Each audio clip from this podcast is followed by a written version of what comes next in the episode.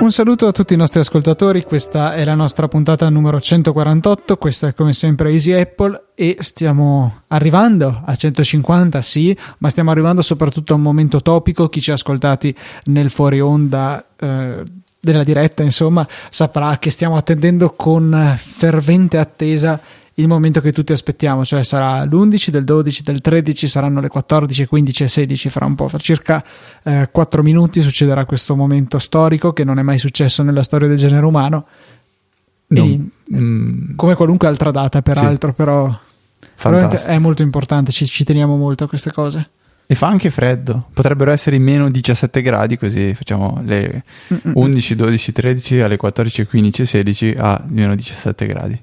Eh, ma siccome a nessuno interessa di tutto ciò, direi che eh, non è il caso di indugiare oltre, magari faremo un piccolo festeggiamento quando arriverà il momento. E niente, scherzi a parte. Abbiamo provato un'applicazione bellissima, ma credo che non, cioè, prima ci sia altro di cui non dobbiamo parlare. No, sarebbe, bisogna aspettare, farvela eh, aspettare questa applicazione che peraltro per eh, grande fortuna eh, esteso di dietro nostro eh, uscirà proprio venerdì 13, per cui quando uscirà la nostra puntata avrete a disposizione anche la possibilità di acquistare questa applicazione che noi abbiamo provato in anteprima mondiale, come sempre ci capita a noi, insomma, è veramente bella, ma ne parliamo dopo.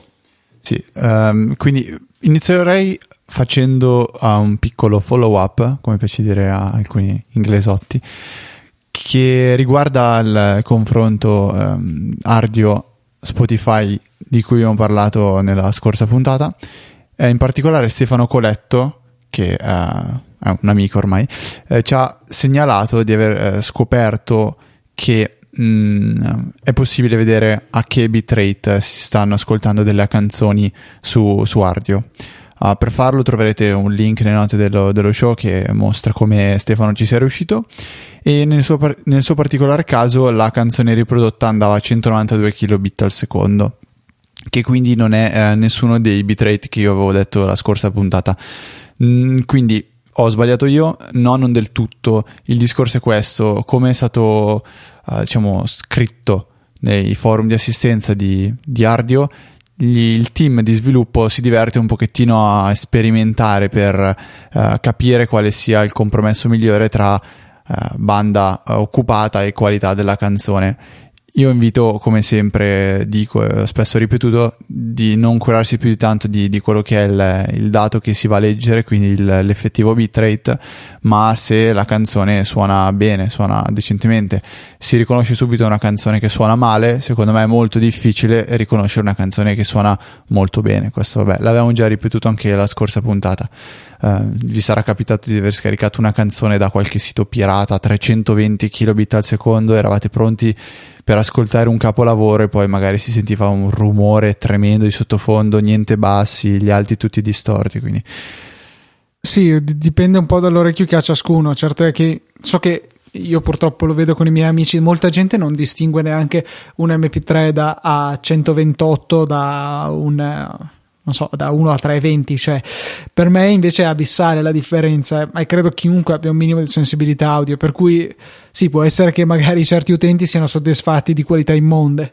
Io mi preoccuperei più del fatto che eh, molta gente non, sia, non, riesca a distinguere una foto ecco, bella. È stato il momento comunque. È successo. È passato. Basta, non lo, non lo, riviveremo mai più. E non hai fatto nessuna foto commemorativa, quindi? Eh, cioè, posso ancora farlo su. Farò la lock screen dell'iPhone. Cosa devo fare? Sono però non eh, ci ma... sono i secondi, non, non, c'è l'anno, non c'è niente. È un peccato, ragazzi. Ce lo siamo perso. Avanti, scusami.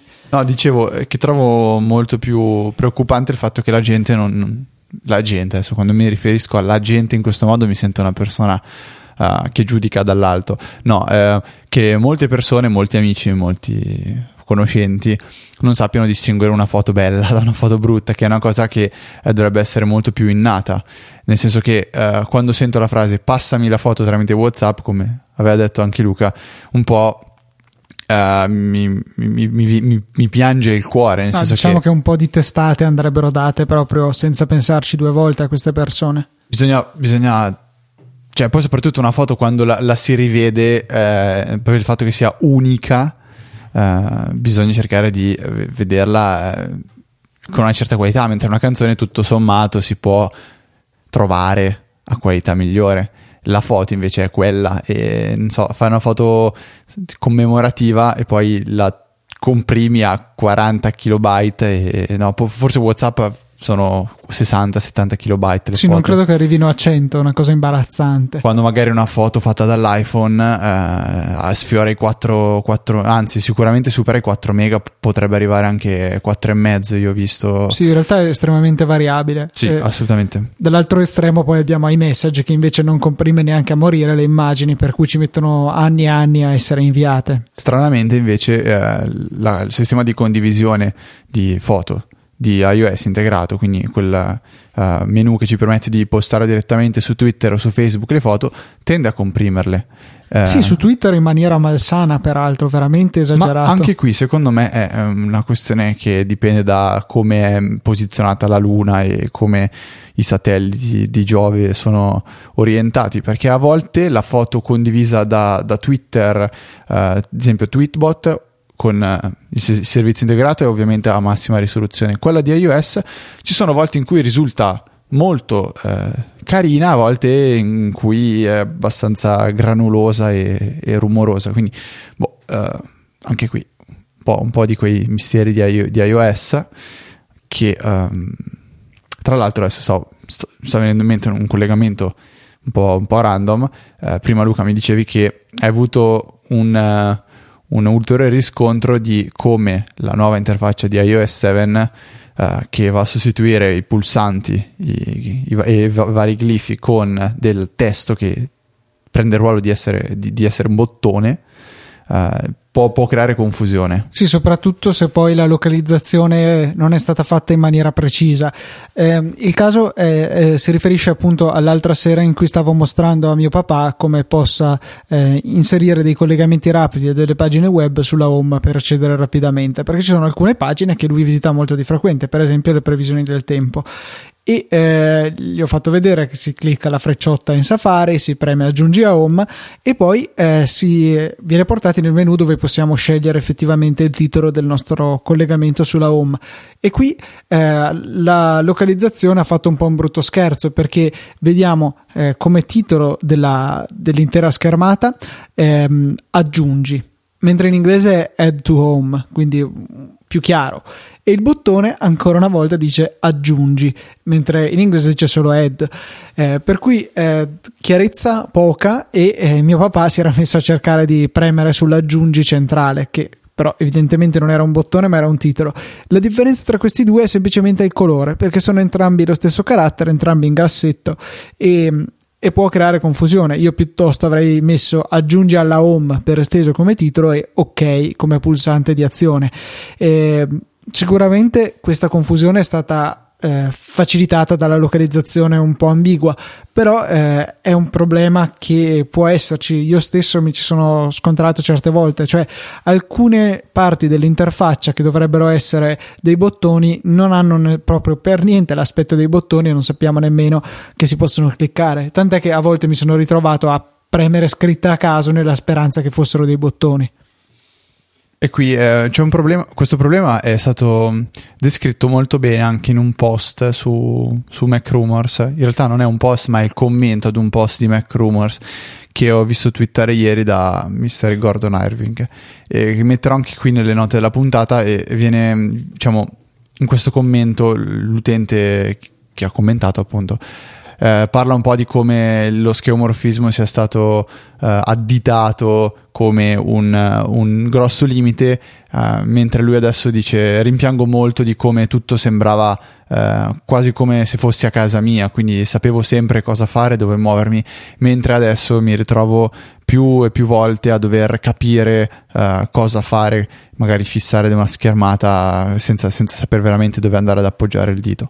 Quindi per approfondimenti trovate nelle note della puntata tutto questo. Eh, vorrei ringraziare Daniele che mi ha eh, generosamente twittato eh, uno screenshot fatto da Windows, ma per la specialità del momento lo accetto lo stesso, del momento epico delle 14, 15 e 16. Grazie. Che, che, persona stupenda. Abbiamo degli ascoltatori che sono veramente i Vede, ci, ci mondo. tenete a noi e questo ci fa davvero, davvero tanto piacere. Io al prossimo colpo che do con la sedia al tavolo crolla tutto il Mac e i microfoni e distruggo tutto. Eh. Per scherzi, ma mi è già cascato tutta sta baracca una volta. Ah. Però non si è fatto niente per fortuna. Eh, eh, quindi c'è stato un momento in cui tu stavi abbracciando tutta la tua scrivania cercando di salvare Mac, schermo e, e tutto. È stato... eh sì, è stato Quello è stato un vero momento epico. Momento epico, però non c'è nessuno che mi può mandare uno screenshot o una foto di me che salvo tutto quanto. E questo è un altro, è un altro bel, bel peccato. Um, volevo parlare di uh, una, un'applicazioncina che ho scoperto in settimana grazie ad uh, una, un ascoltatore ed amico ed collega, nel senso che studia con il Politecnico uh, di, di, Milano, eh, si chiama Andrea e io avevo condiviso su Facebook eh, PDF Expert 5 dicendo se siete studenti, se avete a che fare con i PDF, assolutamente andate a scaricarvi codesta applicazione. E lui mi ha risposto, io mi trovo benissimo con uh, Good Notes o, o God Notice. Sì, a seconda di quale scuola di pensiero seguite mm-hmm. per le pronunce. Uh, e ho detto, vabbè, uh, proviamola, non, non, si sa mai, per sicurezza. La scarico, versione, c'è una versione gratuita che ha una limitazione mh, mm, molto, molto tranquilla, nel senso che non si possono creare più di due taccuini, mentre le altre funzionalità sono completamente sbloccate.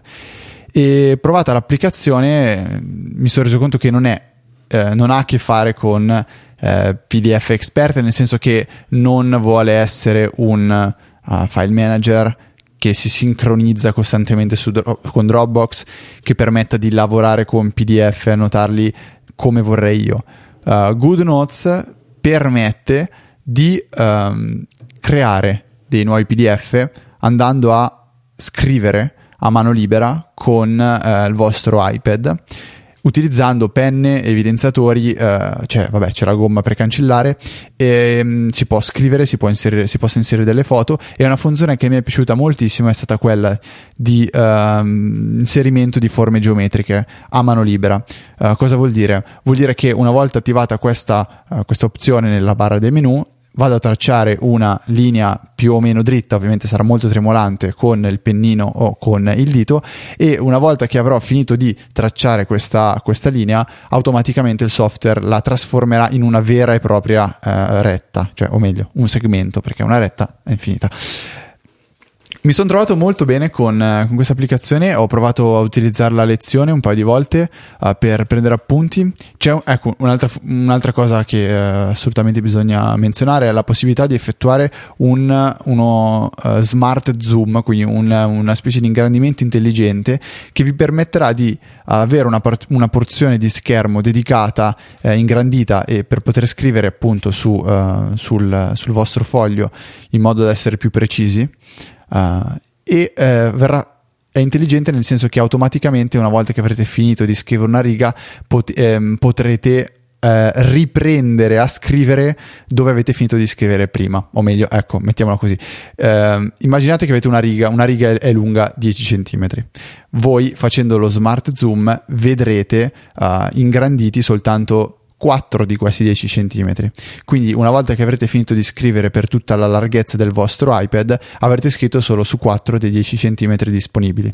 Scritti 4, uh, i, questi 4 cm, automaticamente riniziando a scrivere da sinistra verso destra, l'applicazione partirà a scrivere dal centimetro 4 arrivando all'8 e poi dall'8 arriverà al 10. In questo modo qua potrete scrivere uh, lungo tutta una riga automaticamente senza dover spostare voi la diciamo, lente di ingrandimento, chiamiamola così.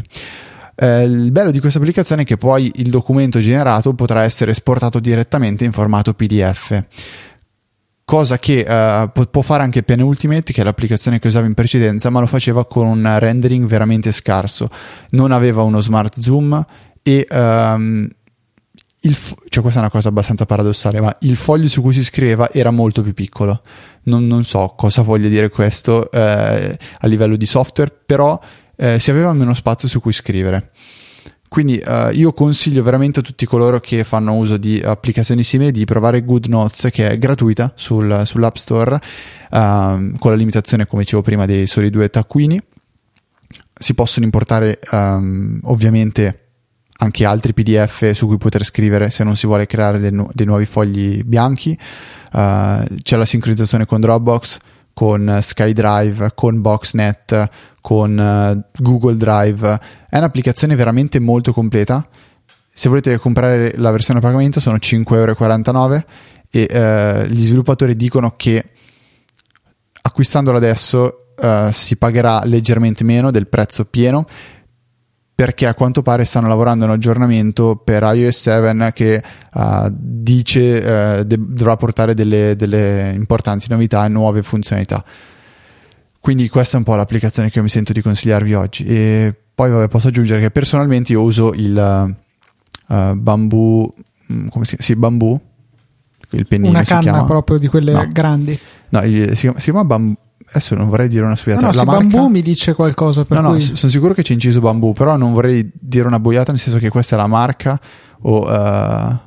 Ok, troverete anche nelle note della puntata il pennino che uso io per scrivere. Non mi sento di consigliarvelo, nel senso che uh, non è quello che vorrei avere, però non avendone provati tanti altri non saprei dirvi se, ne, se è uno buono o uno uh, cattivo. So che sul web ne parlano tutti benissimo, io non posso fare altrettanto.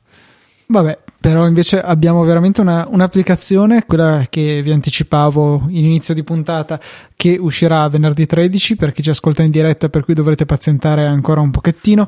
Possiamo già anticiparvi il prezzo che sarà per la prima settimana in promozione a eh, 1,99 dollaro per cui sarà 1,79 euro suppongo. E dopo crescerà di un ulteriore dollaro per cui sarà 2 euro e qualche cosina. Eh, l'applicazione si chiama Party DJ ma non pensiate che eh, c'è necessità appunto di essere dei DJ per poter sfruttare questa applicazione tutt'altro. Eh, serve proprio per quando avete degli amici a casa e volete mettere su della musica e evitare il classico problema degli amici rompipalle che continuano a dire metti questa, metti quell'altra e alza il volume, abbassa il volume, questo, quell'altro. Con questa applicazione il problema viene risolto e eh, va a prelevare dalla funzionalità iTunes DJ la, l'idea di base. Quindi voi prendete il vostro iPhone o iPad con questa applicazione installata e eh, lo collegate alle casse che avete in casa o magari anche una, una, cassettina Bluetooth portatile come quelle che vi abbiamo consigliato in precedenza e avviate la riproduzione della musica da questa applicazione. Questa applicazione vi fornirà un, un URL eh, che può essere visitato dai vostri compari che però devono essere necessariamente sulla stessa eh, rete wifi e potranno vedere quella che è la playlist corrente. La cosa bella è che poi di fianco a ciascuna canzone c'è un cuoricino. Il cuoricino sta per un voto, quindi non so, abbiamo tre utenti, ciascuno può votare una o più canzoni che sono di loro interesse e la playlist viene costantemente riarrangiata in modo da riprodurre prima le canzoni che ricevono più voti. Eh, importante è il fatto che possiamo restringere con un pin la possibilità di andare a eh, mettere in pausa la canzone, passare alla successiva e regolare regolare il volume. Questo credo che tutto sommato sia abbastanza importante per evitare scherzi malsani oppure comunque di, se avete quel tipico amico che abbiamo tutti che non ascolta mai una canzone per più di 10 secondi consecutivi o magari la sua canzone è la quarta nella lista e lui salta subito tutte le tre intermedie, potrebbe non essere simpatico. Esiste anche un'applicazione eh, Companion la chiamano che è gratuita e che è solamente un telecomando. Quindi vi permette di fare tutto quello che fa la web app con la comodità in più che andrà automaticamente a cercare sulla rete locale eh, l'applicazione che sta riproducendo la musica e quindi non avrete bisogno di visitare il, il, l'URL che viene dato. Nel mio caso però l'URL è stato molto semplice. Pdj.fm ah l'applicazione si chiama Party DJ potrei ah no sì l'avevo detto all'inizio sì sì hai detto all'inizio. Ok eh, pdj.fm slash luca per cui direi che non ci sono grossi problemi a digitare questo indirizzo. Molto bello l'abbiamo provata prima io e Fede e abbiamo potuto eh, visitare eh, la pagina di controllo dal Mac da Safari. Eh, Fede ha provato a aprirla su iPad ha funzionato benissimo. Eh, dopodiché ha scaricato l'applicazione Companion eh, e da quella eh, subito è stata rintracciata la mia musica in esecuzione e ha potuto eh, cominciare a mettere cuoricini a destra e a manca. Perla però della versione eh, cioè del telecomando a sé stante è la possibilità di inviare una canzone presente sul proprio dispositivo ma non su quello che riproduce la musica per buttarla nella playlist e riprodurla comunque. È veramente comodo perché capiterà sempre, eh, visto che la libreria che avete sul vostro iPhone presumibilmente non è, Spotify, non è tutta quella pres- presente su Spotify, che arriverà il vostro amico che vuole, non so, la, la canzone di quel famosissimo compositore serbo-russo del 1807, ehm, che voi in maniera del tutto inspiegabile non avete sul vostro iPhone, però lui ce l'ha gli basterà andare a sfogliare la sua libreria, inviarla, verrà trasferita tramite wifi, quindi piuttosto rapidamente al vostro iPhone, dove resterà fino a quando viene riprodotta. E anche questa sarà disponibile per le votazioni degli altri utenti. Eh, un'applicazione che ci ha soddisfatto, direi.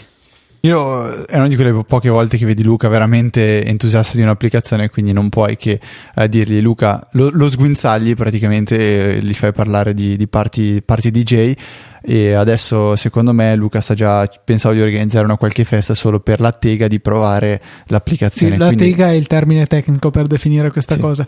Quindi... L'unica sì, ha due difetti però l'applicazione. Uno mi disturba un po' la necessità di eh, essere sulla stessa rete locale perché, cioè, nel senso, per una cosa così banale, magari non per il trasferimento delle intere canzoni, ma semplicemente per votare, sarebbe stato carino che ci fosse stata eh, la possibilità di accedere anche in remoto. Pensate che bello, vi, vi, davo il mio URL e durante la diretta tutti voi ascoltatori cominciavate a fare casino col mio iPhone. Eh, e sì, quindi io non, non, sono sempre contentissimo di far accedere 50 persone alla mia rete locale, non che io faccia feste con 50 persone a casa mia. Eh, quindi dovrei collegare anche il mio iPhone alla rete ospiti, insomma, perché naturalmente le persone serie hanno la rete ospiti separata. Chi, chi non ha una rete ospiti in casa propria? Eh, io con, uh, con, tanto di voucher che danno accesso per solamente 12 ore, dopodiché scadono. Mi sono divertito un sacco a farla. E, ehm, ah, perché gli amici pezzenti che si mettono fuori da casa tua a scaricare. È già successo, sì, per cui questa era la mia soluzione. E no, niente, questo è un, un piccolo difetto. Forse più grave è il fatto che la musica che eh, andate a riprodurre deve necessariamente essere stata salvata in locale sull'iPhone. Quindi, anche se avete iTunes Match, come nel mio caso, le uniche canzoni che saranno accessibili sono quelle che sono fisicamente sull'iPhone. Quindi, non, eh, non quelle che dovete ancora scaricare oppure riprodurre in streaming. Eh, l'interfaccia poi è semplice, cioè niente di eh, eclatante, ben fatta, minimale, piatta perché, perché, tutte le interfacce devono essere piatte, eh, però è veramente funzionale, ecco, mi, mi, ha veramente soddisfatto. Un'applicazione che quando l'ho aperta la prima volta ho detto, eh, vabbè, ok, la solita applicazione per riprodurre la musica e mettere i cuoricini. In realtà no, questa, questa possibilità di eh, contattare, cioè, o meglio, di interagire con altre persone per scegliere la scaletta della serata mi piace molto. È abbastanza democratica anche con, la, con il, conteggio dei cuoricini. Non è possibile barare a meno che magari uno non ha più browser. Allora, vabbè. A quel punto, se vuole divertirsi, si diverta. Però eh, l'idea di base mi piace molto, mi piace veramente tanto. Ci vorrebbe uguale, però, al posto delle canzoni, le foto di Instagram, dove la gente può mettere i cuoricini e Vabbè, eh, niente. Idea gratuita, se c'è qualche sviluppatore all'ascolto, liberissimo. Se no, facciamo un Kickstarter e tiriamo su un bel 500.000 dollari. Come quello dell'aeroplanino, sì, che credo. Non so se riuscirò a resistere appunto alla tega di prendermelo. Questi geni che hanno creato un, un aggeggino da montare su un aeroplanino di carta che dovrete produrre voi eh, no, forse c'è anche la possibilità di prendere l'aeroplanino di carta preconfezionato, ma credo che siamo tutti in grado di realizzarne uno e mm, praticamente installate questo aggeggio che è fatto di un modulo di controllo con delle batterie che si attacca in Bluetooth al vostro iPhone e un motorino che fa girare un'elica e un piccolo timone. Beh, poi dall'iPhone potrete far volare questo aereo di carta e controllarlo. È veramente spettacolare. Poi il video è veramente simpatico, il video di presentazione. Mm. È molto bello il video di presentazione. Vi invitiamo a vederlo anche se poi non vorrete spendere questi 30 dollari per eh, finanziare il progetto che sicuramente senza i vostri 30 dollari non potrà raggiungere il goal di 50.000 dollari perché ne ha già raggiunti 500.000, quindi 10 volte tanto quello che uh, si erano prefissati. Il progetto si chiama Power Up 3.0 Smartphone Controlled Paper Airplane e eh, sì, tra l'altro l'unica cosa da tenere presente è che i 30 dollari eh, necessari all'acquisto diventano 45 quando si conta anche la spedizione fuori dagli Stati Uniti, ma comunque un 35 euro per eh, questo ah, giocattolino scu- cioè bellissimo. Non Non è che lo accendono e te lo spediscono a casa, tipo droni di Amazon. Speravo di sì, ma eh, risulta che purtroppo la batteria non è sufficiente per attraversare l'oceano. Deludente, devo dire, una stellina sull'App Store. Ok, unsatisfied. No, vedissimo, cioè un'idea geniale, a me è piaciuto un sacco quando l'ho vista e a breve la mia tega avrà il sopravvento. Yes. A caso. No, um, stavo pensando in questi minuti mentre tu parlavi che ho, ho, acquistato Editorial settimana scorsa per iPad, uh, ma non ero assolutamente convinto perché alla fin fine eh, io con l'iPad ci scrivo, ma diciamo così, la mia opinione era che Byword andasse più che bene e eh, quelle volte che devo fare qualcosa di veloce usavo anche Simple Note e l'accoppiata era più che vincente. Ho deciso di acquistare Editorial perché eh, mi era preso um, 5 minuti di follia in cui ho detto ciao voglio scrivere un attimo le mie impressioni sull'iPad mini e allora voglio farlo con l'iPad mini e allora acquisto editorial per farlo in modo boh, più completo. Vediamo che cos'è questa applicazione. Sfrutto l'occasione. Eh, ho scaricato editorial e uh, l'applicazione mh, mm, mi sento di dire che è perfetta anche per scrivere e basta. Io mi aspettavo qualcosa di complicato, eh, qualcosa che richiedesse un po' di conoscenze avanzate per poterla eh, utilizzare. In realtà usare editorial così come si usa Byword eh, è comunque un'esperienza mh, mm, molto molto uh, semplice, molto pulita uh, e soddisfacente. Si affiancano altre funzionalità che uh, diciamo, possono tornare utili talvolta, nel senso che io adesso scrivendo le note della puntata mi capita di, dover, di dover cercare dei link uh, su, sul browser. E con editorial è, uh, il browser è uno slide uh, di, a uno slide di distanza stavo per dirlo in inglese.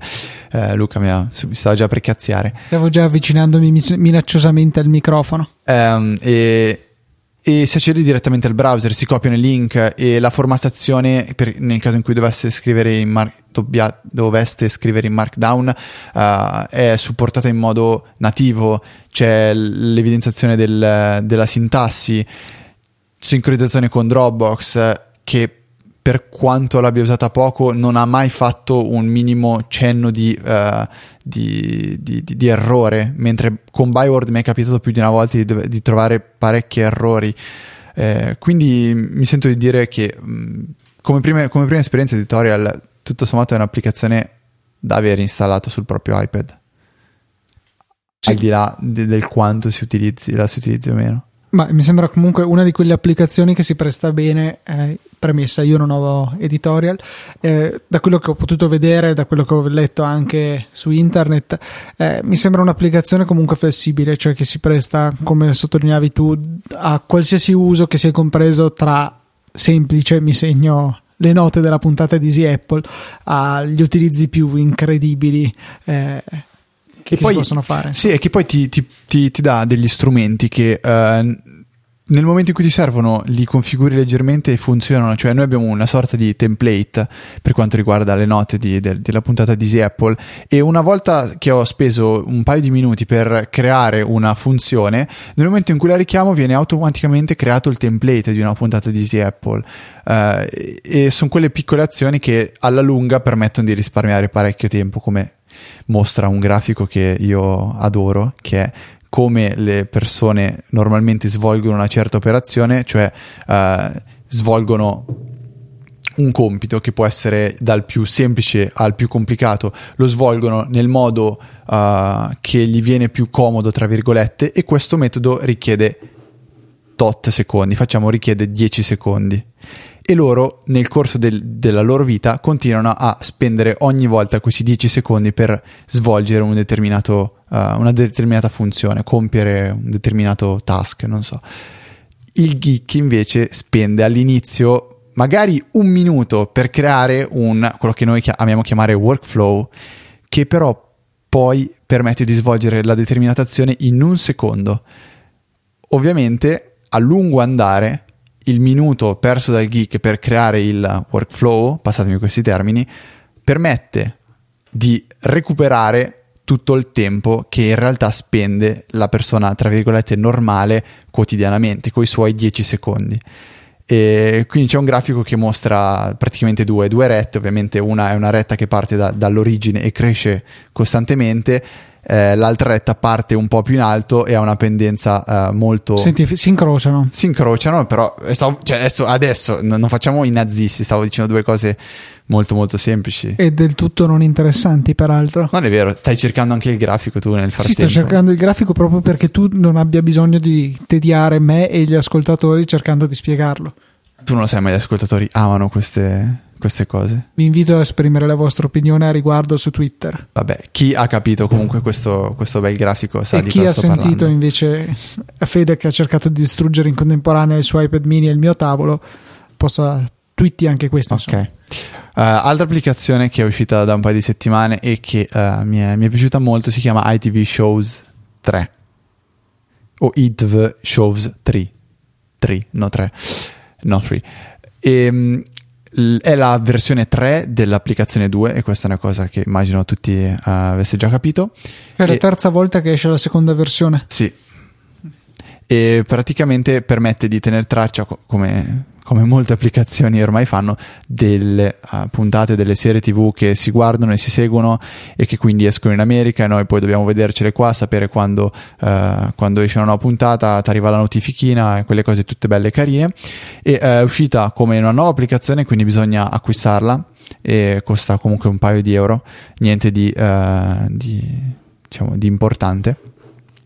E l'interfaccia ricopia in parte o si ispira in parte a quella che è ehm, l'applicazione che è emersa negli ultimi mesi, che si chiama TV, con un'interfaccia basata tutta su, su gesture.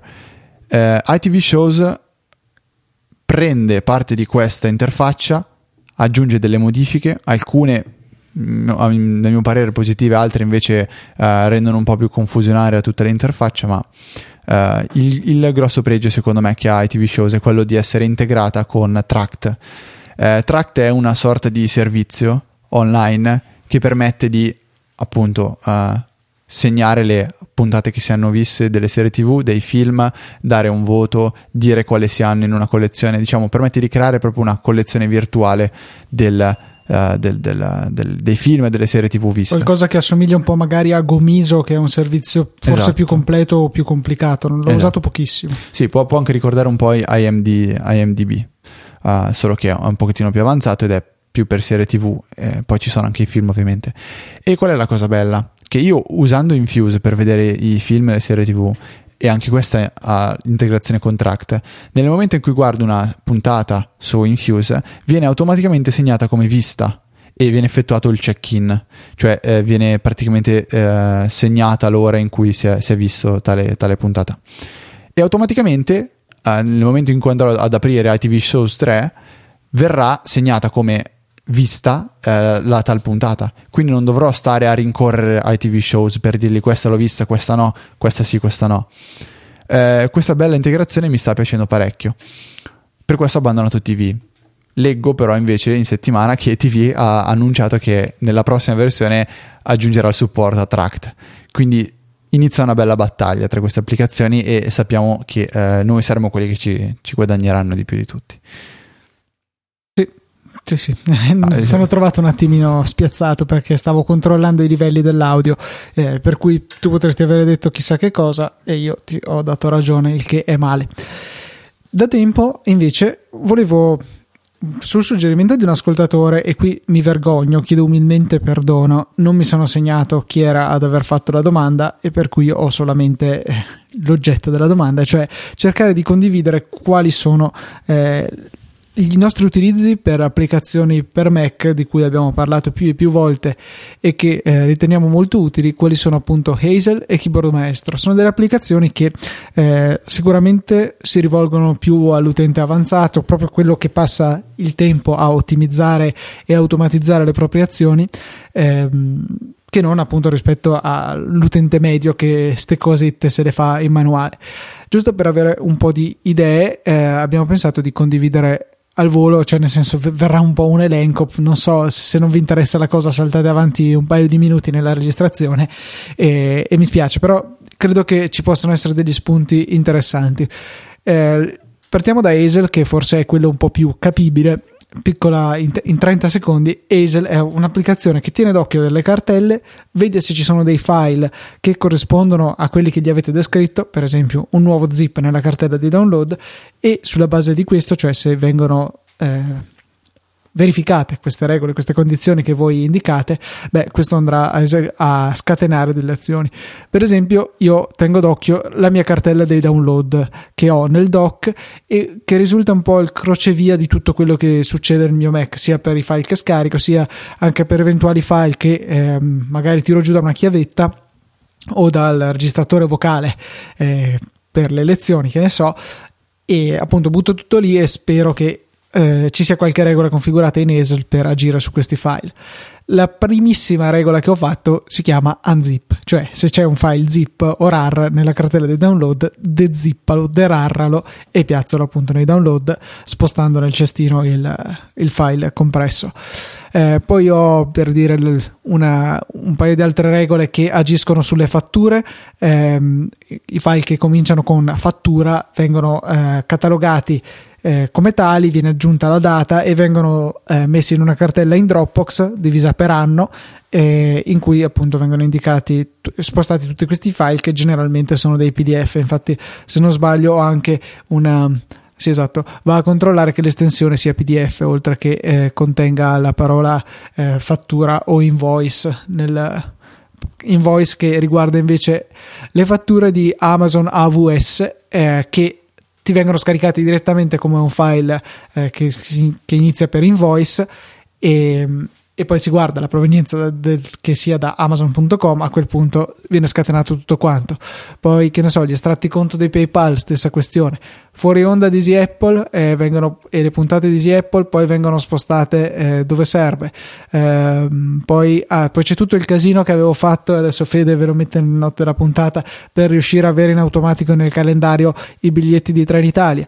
Eh, se scarico un DMG lo apre in automatico se scarico un workflow di Alfred, prima lo apre e poi lo sposta nella cartella dove li tengo tutti.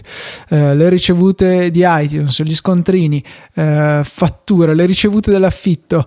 Poi c'è la regola OPS che va a cestinare i file HTM, HTM o PHP o HTML che sono allora su Safari se tenete premuto option e cliccate su un link eh, questo verrà scaricato Qualche volta eh, però mi capita di fare command click su un link per aprirlo in una nuova tab e per sbaglio invece che command premo option, per cui mi scarica la pagina web di cui non, eh, non interessa assolutamente.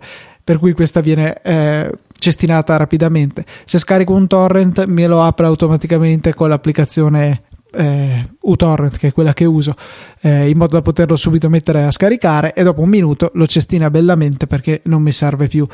Eh, sul desktop ho un, un'altra, un'altra regola che controlla la presenza di screenshot e li archivia così per memoria futura perché è interessante. Eh, poi eh, c'è la cartella dove vengono salvate le dirette di Apple che vengono eh, poi spostate altrove per tenere in ordine un paio di altre cartelle relative ai file video, dove ehm, per esempio viene controllata la presenza di un file MKV e qualora venga trovato viene lanciato iFlix per la conversione rapida senza che io debba fare niente. Eh, una cartella Scanner Pro presente su Dropbox, che è quella dove l'omonima applicazione va a salvare le sue scansioni, ehm, va a spostare poi scontrini e fatture nella cartella di download in modo che poi da lì ripartano tutte le regole che vi ho descritto sopra.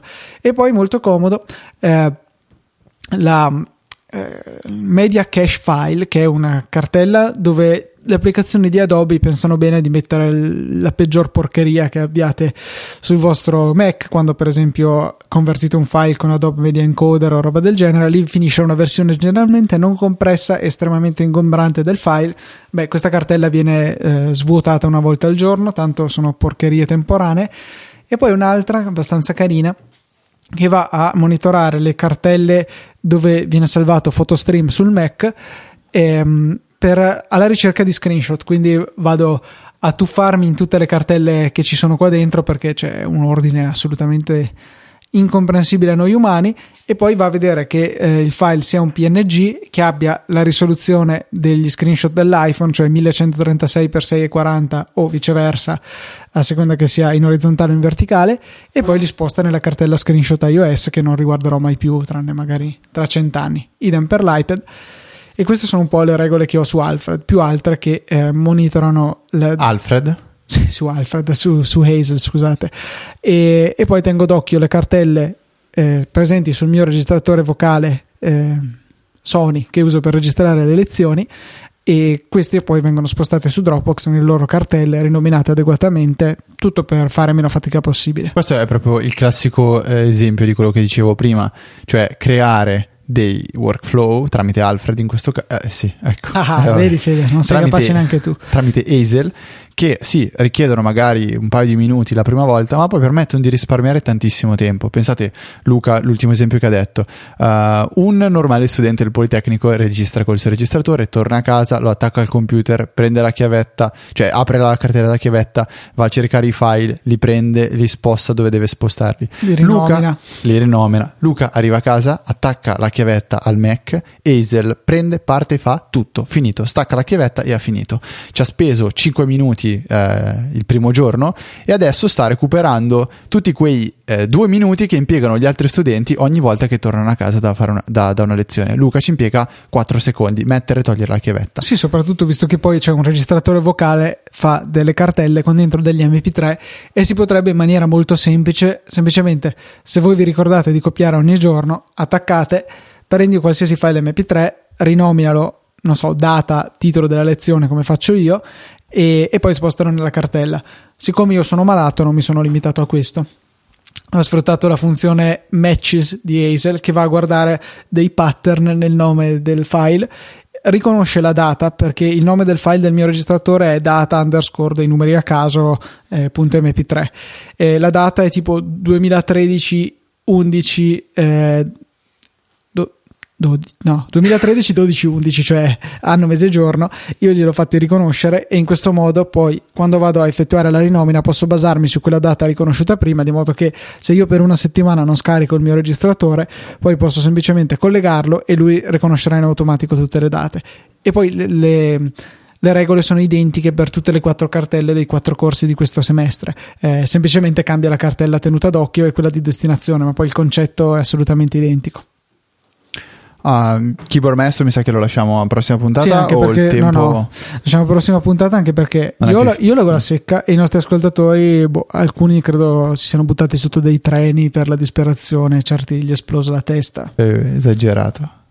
Sì, ci hanno, ci hanno scritto no, c- qualcosa su Twitter, c'è stato scritto, giusto per controllare perché abbiamo un po' trascurato uh, i tweet allora, Marco, eh, Marco chiede di ripetere la parola chiavetta. Sì, perché si dice con la E chiusa. Immagino che sia questo l'oggetto del contender. Aspetta, Siete... aspetta, io dico chiavetta. Eh, ma certo, invece perché sei milanese, quindi sbagli. Si dice chiavetta. Mm-hmm.